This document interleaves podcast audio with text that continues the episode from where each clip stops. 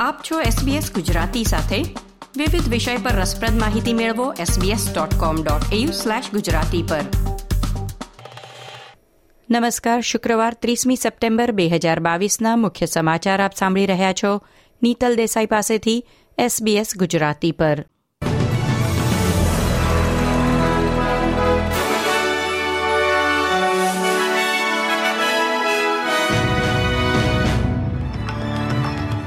આજના મુખ્ય સમાચાર, કોવિડ ચેપગ્રસ્ત લોકો માટે ફરજિયાત આઇસોલેશન સમાપ્ત કરવાનો નિર્ણય લેવાયો. ઓપ્ટસ પર થયેલા સાયબર હુમલાની તપાસ માટે વિશેષ પોલીસ ઓપરેશન. ઓસ્ટ્રેલિયાની મહિલા બાસ્કેટબોલ ટીમ વિશ્વકપની સેમીફાઇનલમાં.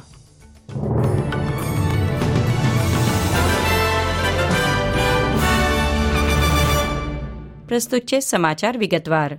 રાષ્ટ્રીય કેબિનેટે કોવિડ નાઇન્ટીનથી સંક્રમિત લોકો માટે ફરજિયાત આઇસોલેશન રદ કરવાનો નિર્ણય લીધો છે. પાંચ દિવસની આઇસોલેશનની આવશ્યકતા ચૌદ ઓક્ટોબરથી સમાપ્ત થશે. પરંતુ વૃદ્ધ સંભાળ જેવા ઉચ્ચ જોખમ ધરાવતા સ્થળમાં કામ કરતા લોકો માટે નાણાકીય સહાય પૂરી પાડવામાં આવશે, જેથી તેઓ જરૂર પડે અલગ રહી શકે. અન્ય તમામ ક્ષેત્રના લોકો માટે કોવિડ નાઇન્ટીન સહાય ચૂકવણીઓ સમાપ્ત થશે. ચીફ મેડિકલ ઓફિસર પોલ કેલીએ જણાવ્યું છે કે ઓસ્ટ્રેલિયામાં ચેપના ફેલાવાના ખૂબ જ ઓછા દર અને રસીકરણના ઊંચા દરને આધારે સરકારને આઇસોલેશન રદ કરવાની સલાહ આપવામાં આવી હતી, પરંતુ તેનો અર્થ એ નથી કે રોગચાળો સમાપ્ત થઈ ગયો છે. ઓસ્ટ્રેલિયન મેડિકલ એસોસિએશને કહ્યું છે કે ફરજિયાત આઇસોલેશનને રદ કરવાથી કોવિડ નાઇન્ટીનની નવી લહેર આવી શકે છે. આવી રહેલા ઉનાળાની રજાઓમાં અનેક વિદેશી પ્રવાસીઓ આવે ત્યારે ખૂબ જ સાવધાની રાખવી પડશે.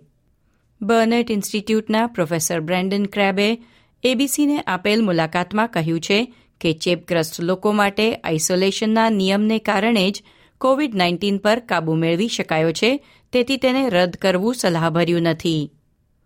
ઓપ્ટસ પર થયેલા સાયબર હુમલાના દસ હજારથી વધુ પીડિતોની સુરક્ષા માટે ઓસ્ટ્રેલિયન ફેડરલ પોલીસે એક વિશેષ ઓપરેશન શરૂ કર્યું છે.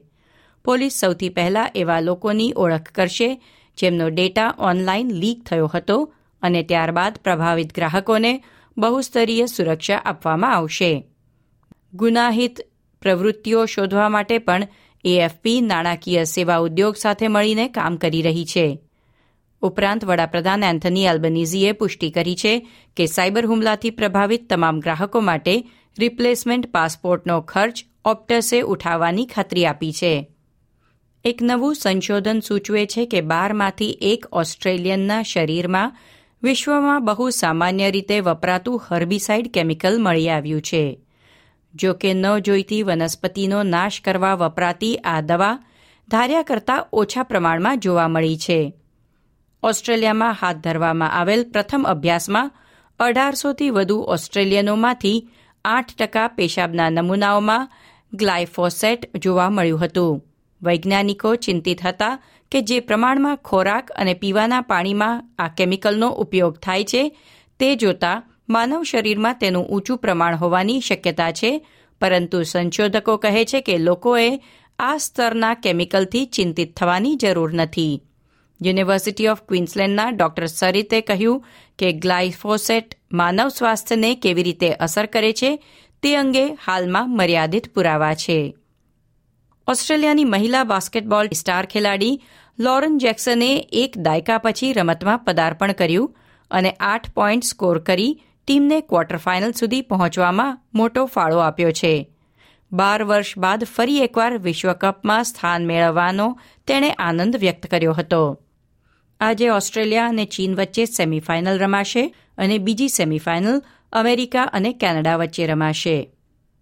સ્થાનિક ખેલ સમાચારોમાં દક્ષિણ ઓસ્ટ્રેલિયામાં મહિલા રમત માટે એક ઐતિહાસિક મેચ રમાવાની છે. આજે રાત્રે પોર્ટ એડલેડ અને Adelaide football club Adelaide Oval ખાતે એકબીજા સામે રમશે.